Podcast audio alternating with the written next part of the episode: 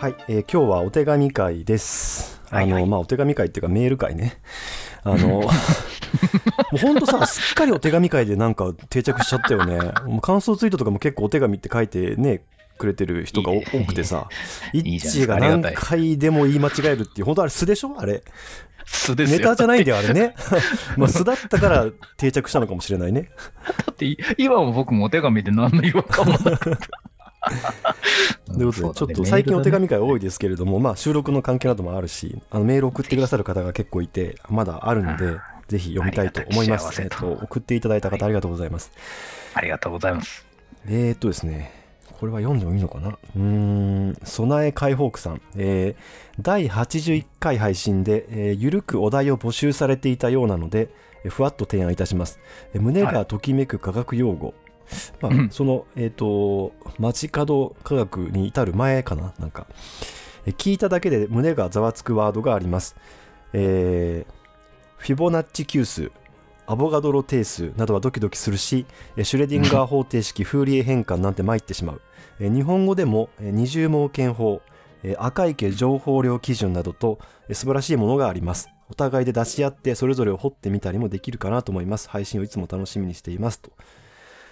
言葉ね、まあ中二用語って言ってもいいけど、科学における中二用語って言ってもいいけどね。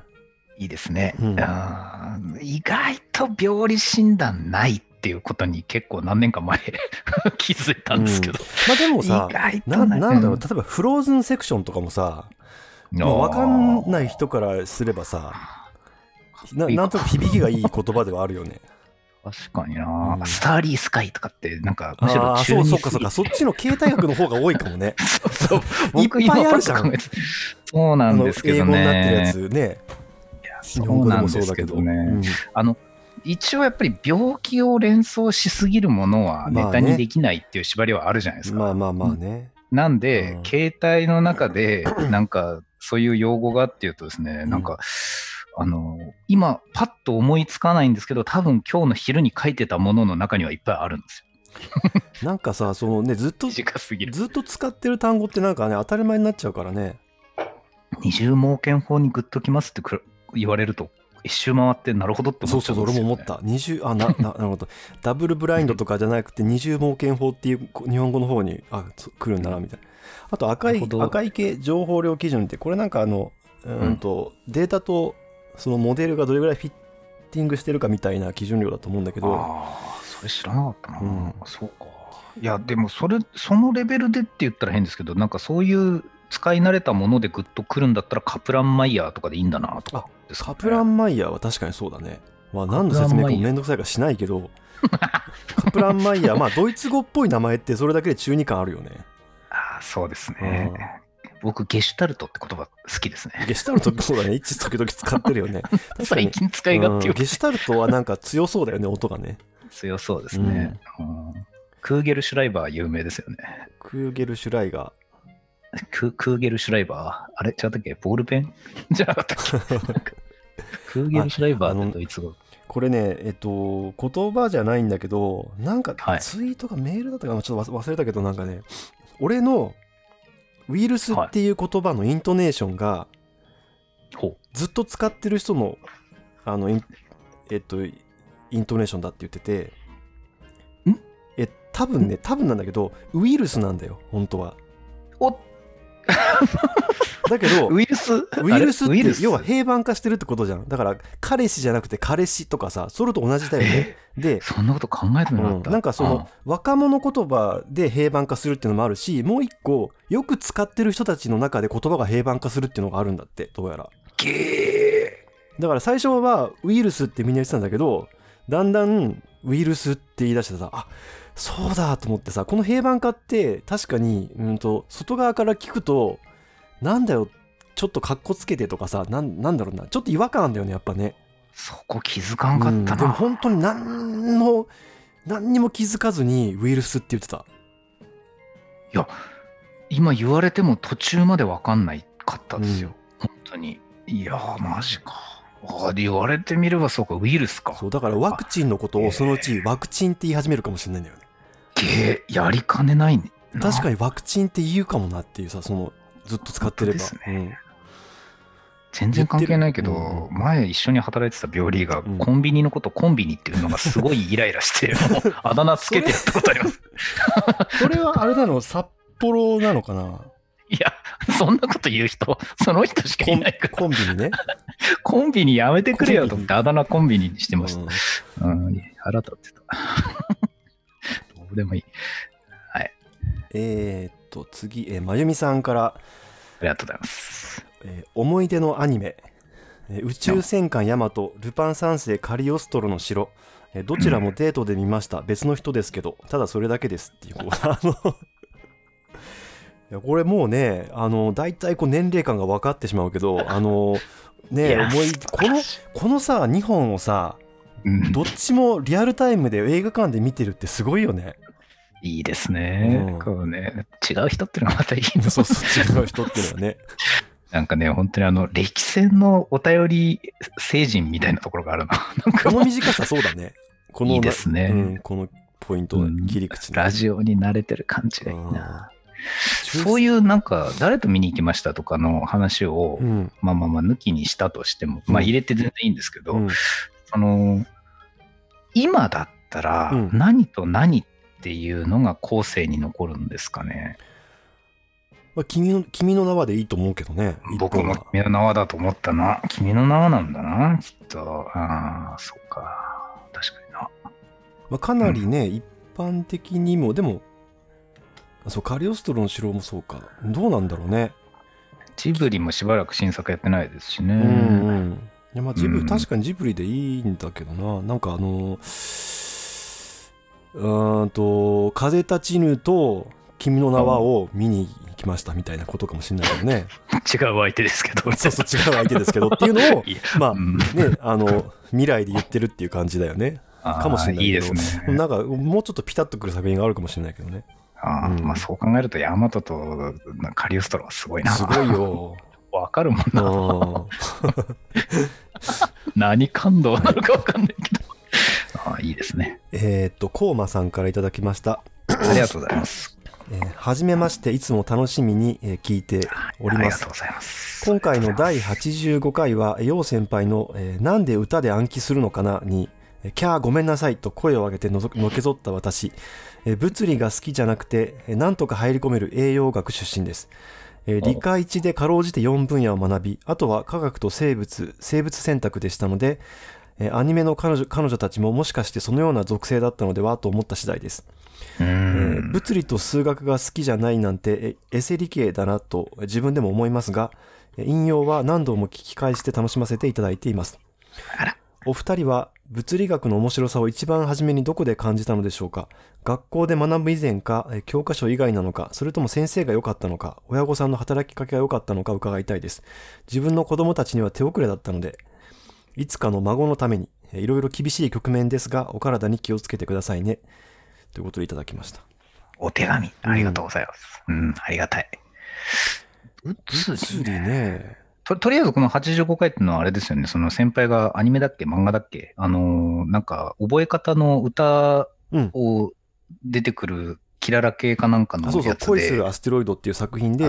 地学部を舞台にしたっていうね、まあ、あのなかなかキララの中では珍しいタイプの作品だけど、地学部を舞台にした、してるのに、そこの部員が、えっと、運動方程式を暗記してたっていうことに、俺が、あの、すごい、まあ怒ったわけじゃないんだけど、なんでだって 言ってたっていうことね。とてもいいツッコミですようね。ん。なるほど。いや、それは、その回であるっていうのはまあ前提として、で、物理、好きになったきっかけ、これ言ったらすごいみんながっかりするっていうきっかけなんだよなって感じだな。うん先輩なんかあります？きっかけ。僕が言っていいです？どうぞ。なんか、あの、これを分かったらすごいって言われそうっていう邪悪な思いで、ああ、これ分かったら頭良さそうみたいなこと？多分それだと思います、僕の場合。うんそうか。元は、一番元はうー。ん。あのー、教育とかっていうふうに無理やり結びつけるならば、なんでしょうね、物理関係の、あのーあれ聞こえてます？聞こえてるよ。あ、聞こえてる。うんうん物理関係うんの本っていうのが、例えば家の中に偶然あったとして、うん。それを持って読もうとしたら、え、そんなの読めるのすごいねって親父か誰かが言うわけですよ。うん、なるほどなるほど。そしたらもう、ん読む読む、読めるよ。みたいな感じになったのがきっかけな気がするっていう。あーエピソードは覚えてないけど。それってあれだね、物理とか数学が敬遠される理由とまあ同じっていうか表裏一体だよね。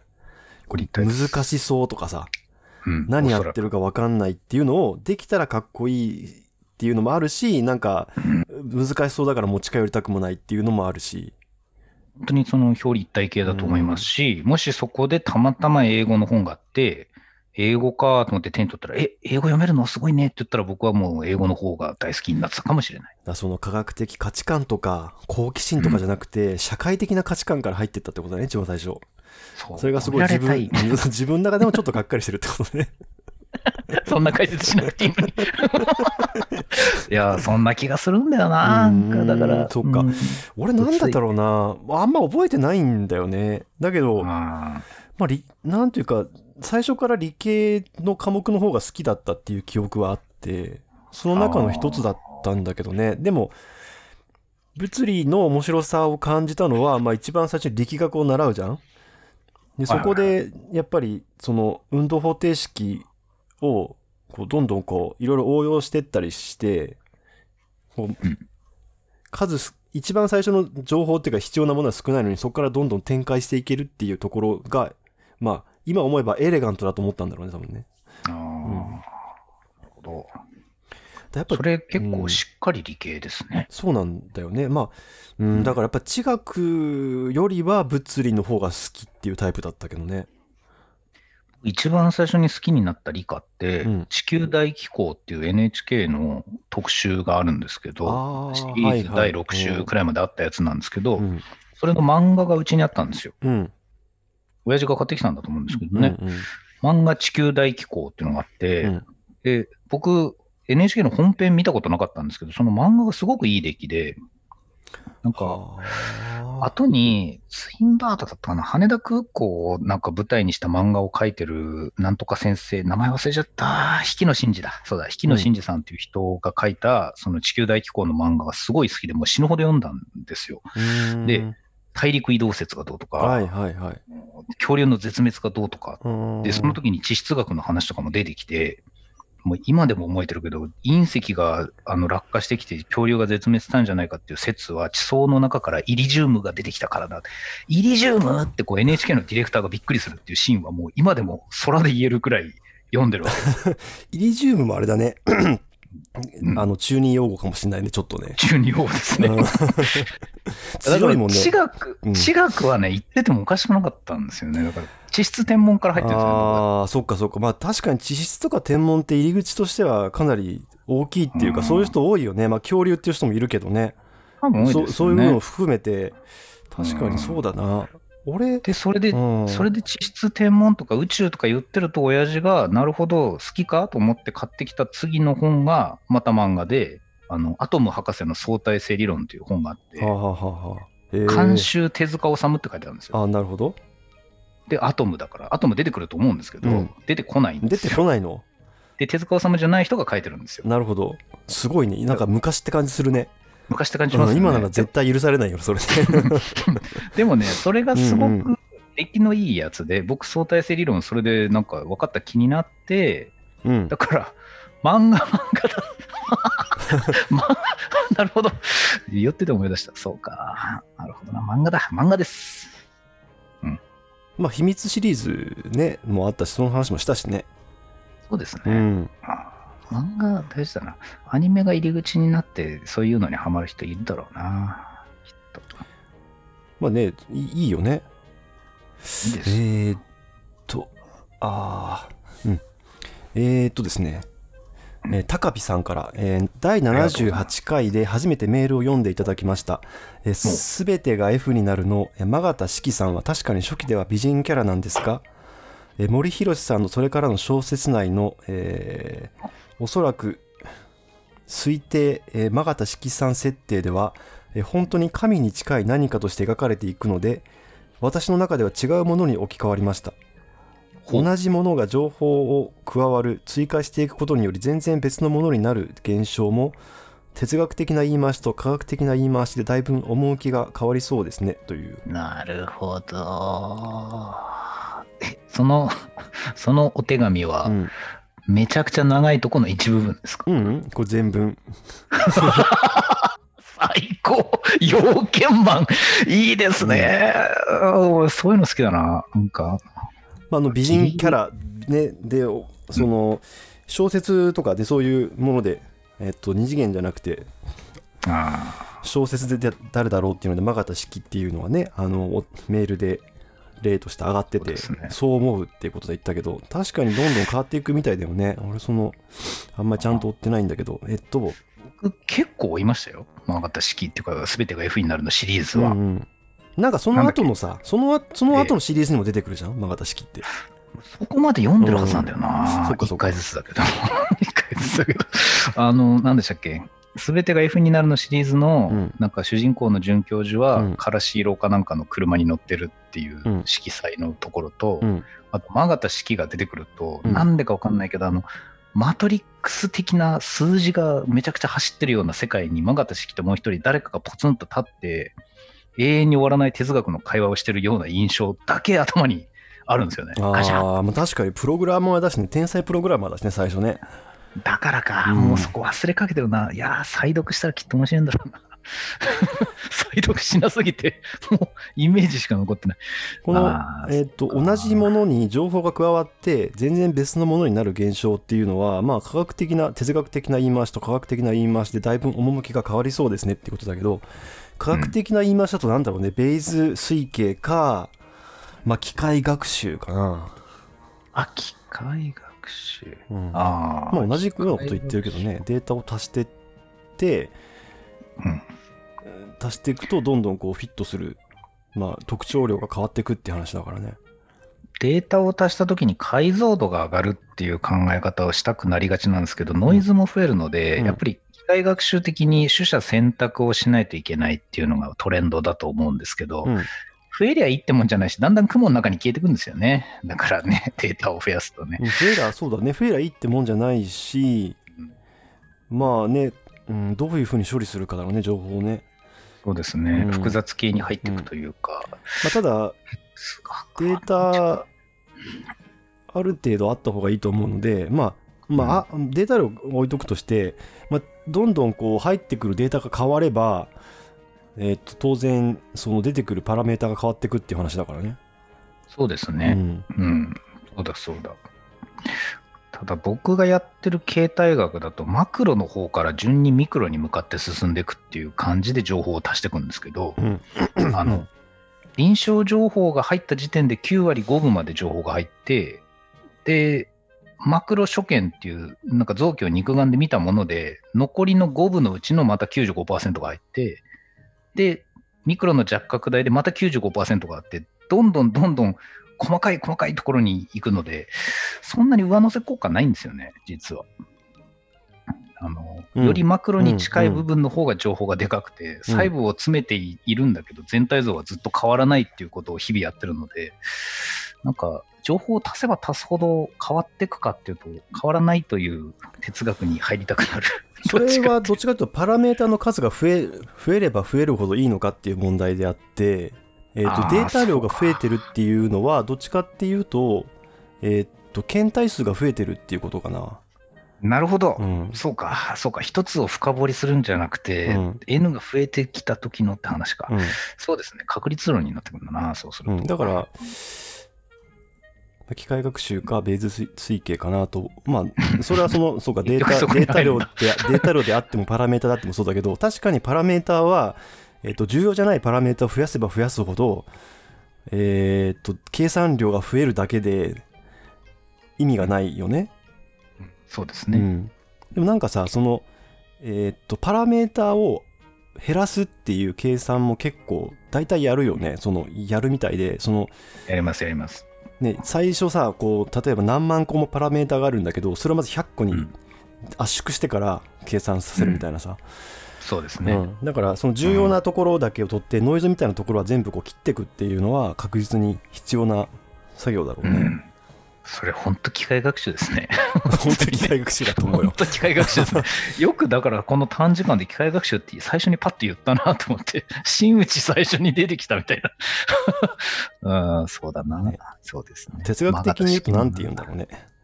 なんて言うんでしょうね、そういうのって。ベイズの話なのかな。まあ、全然こう違う、ねうん。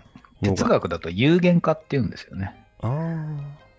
あの、情報が無限にあるっていうことを前提として、あの、どの有限に光を当てるかによって、それぞれのこう真実が浮き上がってくるみたいな話なので、あの無限は前提で有限化するプロセスが大事だみたいな哲学になるらしいです。危ない。それ、それってなんかあれだね、あの、主成分分析みたいな感じで、こう違う、違うところにこう投射する、どっちがから、どう、どういうふうにその、行列っていうか、ベクトルを投射するかみたいな話のように聞こえるけど、あの、そういうことなんだと思いますよ。僕、そこ多分どうもついていけないんですけど、でもそういうことだと思います。それは。なんか聞いてて思う ずっとふわっとしたから、そう、もうね、ふわっとしてるけど、言いたいことだけは、なんかニュアンスはわかる。これでも文字起こしされたら僕は死ぬのでしないでくださいって感じ。はい。えーっと、もうちょっといきますかね。ありがとうございます。はいえーコッシーさんからいただきました。よう先輩、うんヤンデル先生、こんにちは。初めてお便りさせていただきます。えーずいぶん前に妻からこの番組を教えてもらい、えー毎回楽しく、えー拝聴させていただいています。高校卒業と同時に、えー自動車整備業に従事従事している私、えーアカデミックなわ話題には全く明るくありませんでした。対して妻は大学の助手を務めており、えー近々大学院に戻る計画も話しております。えーサーベイの意味すらわからなかった私ですが、この番組が話の種となり、えー夫婦間で学術的な話をしたり、えー興味のあることについてはちゃんと論文を探すようにまでなりました。えーお二人には、えー夫婦ともども感謝がつきません。えーさて、話は変わりますが、私が今回お便りさせていただいたのは、第87回を聞いてのこと。えー小説のキャラクターの例えで、えー四条、四条、四条半神話体系の明石さんの名前が出たところで、えついおーっとなりました。えーと言いますのも、もともとアニメにも関心が薄かった私、陽先輩の各アニメ作品への情熱を拝聴し、えーどんなものかと軽音を見始め、えーそこからは働く細胞、獣フレンズ、鈴宮春日の憂鬱など、えーさ話題になった作品を少しずつ消化しています。名作？おうん、全部ね、すごい作品だからね。まだ誰かのおすすめでないと作品に手を出さずにはいたのですが、えなんとなしタイトル名と絵面で気になった四畳半神話体系を初めて自分だけの意思決定で見ました。直後、明石さんの名前がポッドキャストで登場するや、あ、わかる、わかる、ヒロイン力ある、と、初めての共感を味わうことができました。明石さん、いいキャラですよね。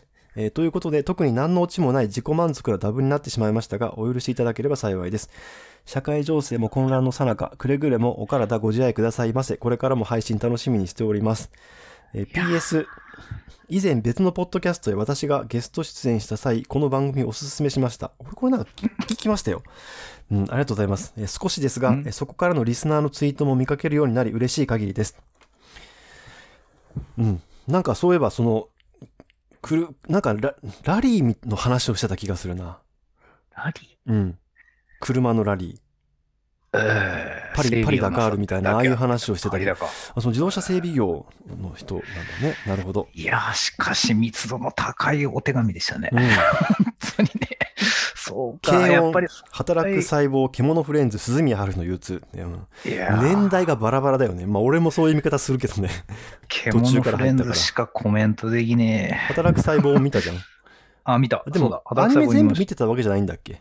全部は見てないです。うん原作は読んでるんだ。だもんね。原作は読みました。ううんん、そうだな。うん俺、鈴宮春日の憂鬱の話なんかしたかな？春日、春日。あんまりしてない気がするんだけどな。ゼロではないんじゃないですか、ね。ゼロではい。ないかもしれないね。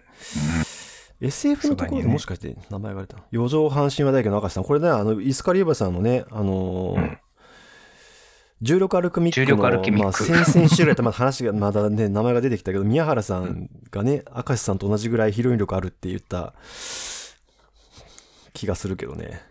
あのーこのお手紙に対するコメントじゃなくなっちゃうぐらいちょっと一般的な話ですけど、こうコンテンツを共有した人と話すのが一番楽しいですね。あそうそうそう。なんか、そうそうそう。えっとね、性格が合うとか合わないとかじゃなくて、うん同じものが好きとかさ、同じ体験をしてるとかっていう人と話すのが前提情報の共有もいらないし、うねん。一番気が楽な瞬間にうん。ハラレバさんって犬がいるでしょ。はい、はい。あの人って、すごいいい人で頭もいい人で面白い人で、まあ話題も豊富な人なんですけど、うんあの人が出してくるコンテンツって僕やっぱ2割ぐらいしか見てないんですよ。うん、まあそうだよね。うん文学に詳しいし、まあ他のね、映画とかアニメとかに関しても、そのそこを中心にこうどんどん広げてってもね、古典ね。そうそう。いや、それで、やっぱり、いや、タラレバさんやってんだったら FGO やってみるかなって、シュッてこうやってたら、うん。多分ですね、彼のツイート僕8倍ぐらい楽しいんですよね。だから、そうだね。そう。うんで、だからね、先輩が言ったアニメとかも僕ギリギリ琴の葉の庭とか見たうり、ん。あとはリズと青い鳥見て DVD 買ったりしてるでしょう。うんうんあのね、後悔ないのに、この腰の重さは本当に年かっていう。いや、そうだね。なんかこう、腰が上がらないっていうのは、でも俺、アニメでもあるからね。アニメでもありますかアニメでもあるわけだから、それはそうだよね。いやそれが、うん。このコッシーさんでしたっけ、うんあの今の方、うんそのこれまではそうでもなかったのに楊先輩のことを聞いてこうなんかちょっと手を出してみましたみたいな話を聞くとうわー人間力が俺のはるか上にいるぜみたいな感じそうだよね。この人すごくフットワーク軽いよね。ういいですね。なんかね、自分が興味を持った、ね、まず好奇心が、えっと、強くて、で、かつ、その、自分が気になったものをちゃんとこう、行動に移してね、見たりさ、体験したりするっていう、なんか、うん、どうしてもできないよね。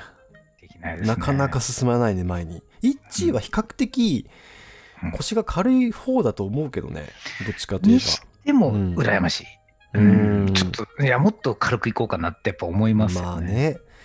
うんまあ、あ、あのね、おあと、数分あるかな。えっとね、あ僕大丈夫ですよえ大丈夫ですよ SAC2045 っていうね、あの、広角機動隊の新しいシリーズがネットフリックスで公開されたんだよ。ネートフリか、うんやるか先月。で、まあ、これで話題になってんのか。そうそうそう。いちなみに広角機動隊のいいろんなシリーズあるけど、なんかみ僕、全部見てないんです。原作も含めてね。うそうなんです。なるほど、なるほど。でうん、えっと、え SAC2045 が公開されたから、まあ、えっと、他のさ、広角機動隊のシリーズもいろいろあるから、俺なんかね、アライズっていうシリーズを最後の方までちゃんと見てたかどうかがあやふやだったから、それを見たり、あとなんか、えっとね、押井守監督が作った、まあ、ゴースト・イン・ザ・シェルっていう劇場版と、イノセンスっていう劇場版がああるんだけど、イノセンスの方なんか見た記憶、見たんだけど、あんま記憶が残ってなかったから見直したんだけど、うんイノセンスがめっちゃ面白かったんだよね。で、それはう、ん。見たとき、記憶にないぐらいの時よりも今の方が見れるってこと？あそうそうそう。だから前回見た時は、なんかあんまり気づいてなかったんだよ、やっぱり。その多分結構アニメ見始めぐらいの時に見てると思うんだけど、え強者になってきてる。なんかそう、あれ？イノセンスこんなにすごい作品だったの？って思って、そうびっくりしたんだよね。あの、一人でびっくりしたんだけど、それはいいなぁ うん、なんかね、えっと、押井守監督が作る広角機動隊が一番なんていうかね、大人っぽいというか哲学的な感じがすなんだよね。で、えーっと、イノセンスは、その、生命と非生命の、まあ、人間と機械の境界はどこかっていうテーマをやってて、おーでなるほど。この作品はね、そんなに評判が良くないんだよ。えーまあ、好きな人はもちろん好きなんだけど、結構その、批判されてるというか、あんまり面白くないって言われてたりするんだよね。なるほど。だけど、なるほど。だけどそのうんテーマ的には割とさ、俺らが好きなところじゃん、どう考えてもそうですね。うん、そうね。で、うん結構それをね、がっちりセリフとかでもやってくれてるので、あのね、イッチが全く広角機動隊に触れてないんだったら、俺はね、イノセンスから見てほしいなと思って、おっと、そうなんですか。まずね、映像は間違いなく素晴らしいんだよ、広角機動隊の中でもね。そううんだ。や、僕、広角機動隊を見てないのも、やっぱりまずいとずっと思い続けていたので、うん、だからもうちょうどいいかな。今今になって全部見てないんだったら、うんほとんどの人がそっから入らないであろうイノセンスから見るっていうのはどうかなと思って。何の人体実験かと思いますけど、ま あ、それは面白いですね。うんいやーでも見よう。ダメだ、広角機動隊見てえな。いや、今この時期だから見るっていう感じだな。今僕実は積み本がなくなったんですよね。ああ、じゃあいいじゃん、ちょうどイノセンス、まあ、劇場版だから、まあ、ひ100分、100分ちょっとぐらいかな。のやつ朝の朝5時になくなったんですよ、うん積み本が。本当に、これで終わりだっつって読み終わったやつがあって、うんあんまり面白くな、あんまり面白くなかったんですけど、うんまあ、さあどうしようかなと。そうか。え、それはイノセンスは何で見れるんですか？ネットフリックスネットフリックスでは見れたね。ネットフリックス契約しないんだよな。あそうか。あとは、うん、まあなんか何かしらで見て。見るか。いよいよ。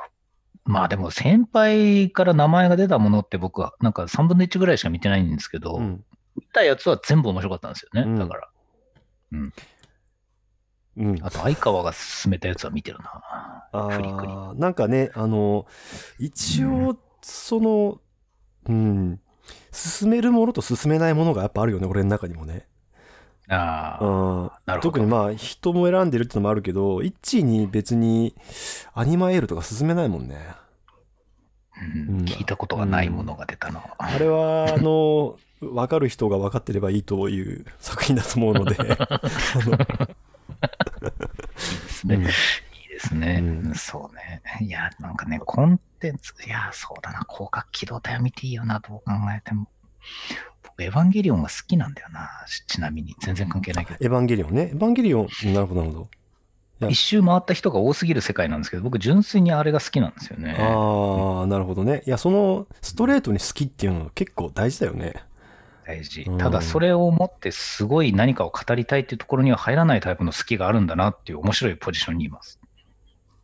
エヴァンゲリオンに関しては。あーその深掘りしたいわけじゃないってことねそう、深掘りしたいわけではない。うん特にあれってエヴァンゲリオンねすごくこう一番最も考察されてる作品と言ってもいいぐらいだもんねなんかこういろんなところかなんででしょうね。らまあ最終回テレビ版の最終回がああだったからじゃないの？そのきちんと決着をつけずに終わったっていう、翌日の話しましたっけ？最終回の。あの、うん、教室にガラガラって入ってって、おはようって入ってったら、うん。そこにいた男、なんか6人ぐらいなんですけど、うん。とかじゃないんですよ。そこにいた男なんですよ、たまたま。うんうんうんそしたら、あの、は、はい、教室に入ってきたやつの方を向いておめでとうって手を叩くっていう遊びをやってたんですよ。僕、その印象がすごくて、こいつら みんな見たんだと思って、面白かったっていう。そう、あれはね、なぜかわかんないけど、それをちょっとそれあれだねイッチの周りにいる人たちがリテラシー高いよねそのだって再放送じゃなくてゲラゲラ笑う。ゲラゲラ笑う。本放送の時でしょ？本放送いやリテラシー高いよねそれ今から振り返るとねいや、みんなびっくりしたんですよ。おめでとう、おめでとう。ね確かにねいやびっくりしたのとなんかこう説明が少ないからいろいろ考える余地があったっていうね共感があったってことだとは思うんだけどさまあでもそれにしてもすごいよねそういうコンテンツには触れなかったもんな。確かにな。あ懐かしいな。サムライトルーパーかなんかの枠のうん次がエヴァンゲリオンだったんですよ。うーん違ったかな。鉄火マンブレードだったかな。夕方アニメだよねいわゆるそうです。うんそう。だから鉄火マンブレードかサムライトルーパーがとにかくその枠なんですよ。だから、あの、今振り返ると不女子の方々が歓喜してる時間帯だったらしいんですけど、そうそうだね。なるほど。単純に少年としてそういうなんかバトル系のアニメを見るつもりで、うん、そうだロボットものが見れるってことだよね。そうそう。うん。そして、それこそ、何でしたっけ、もう、な話忘れたけど、あの、シンジとアスカでもう音楽に合わせて、すごい、なんか、リエゾンして敵を倒す回みたいなところまでは、うん。ロボットアニメだったんですよ。うん。わからないなりに。あれそれテレビ版だっけ？テレビ版でしょう、あれ。多う分。ん、うん、で、うん、だけどそのそっから先がってこと？そう、私は3人目あたりからおかしくなってきたんだよな。確か、リアルタイムで見たときはそういう印象があるな。あれ？と思って、なんか、思ったよりなんかサクッといかねえな、かなんか思ってたんだよな。そうだ。で、驚愕の最終回だったんだよな。そうだ。あんな作品だったとは。そうだよね。うん、まあ、エヴァンゲリオン、語る、やめよあれね、うん、やめよう。誰だ、巻波って、みたいな感じになる。はい。さあ、はいいい、いいい、いいですかね。まだあのお便り残っていますけど、また毎回読み切れず申し訳ないですけど、また読みますので、はい。え必ず読みますはい、送っていただいた方ありがとうございます。じゃあ、えっ、と、今週は以上です。ありがとうございます。ありがとうございました。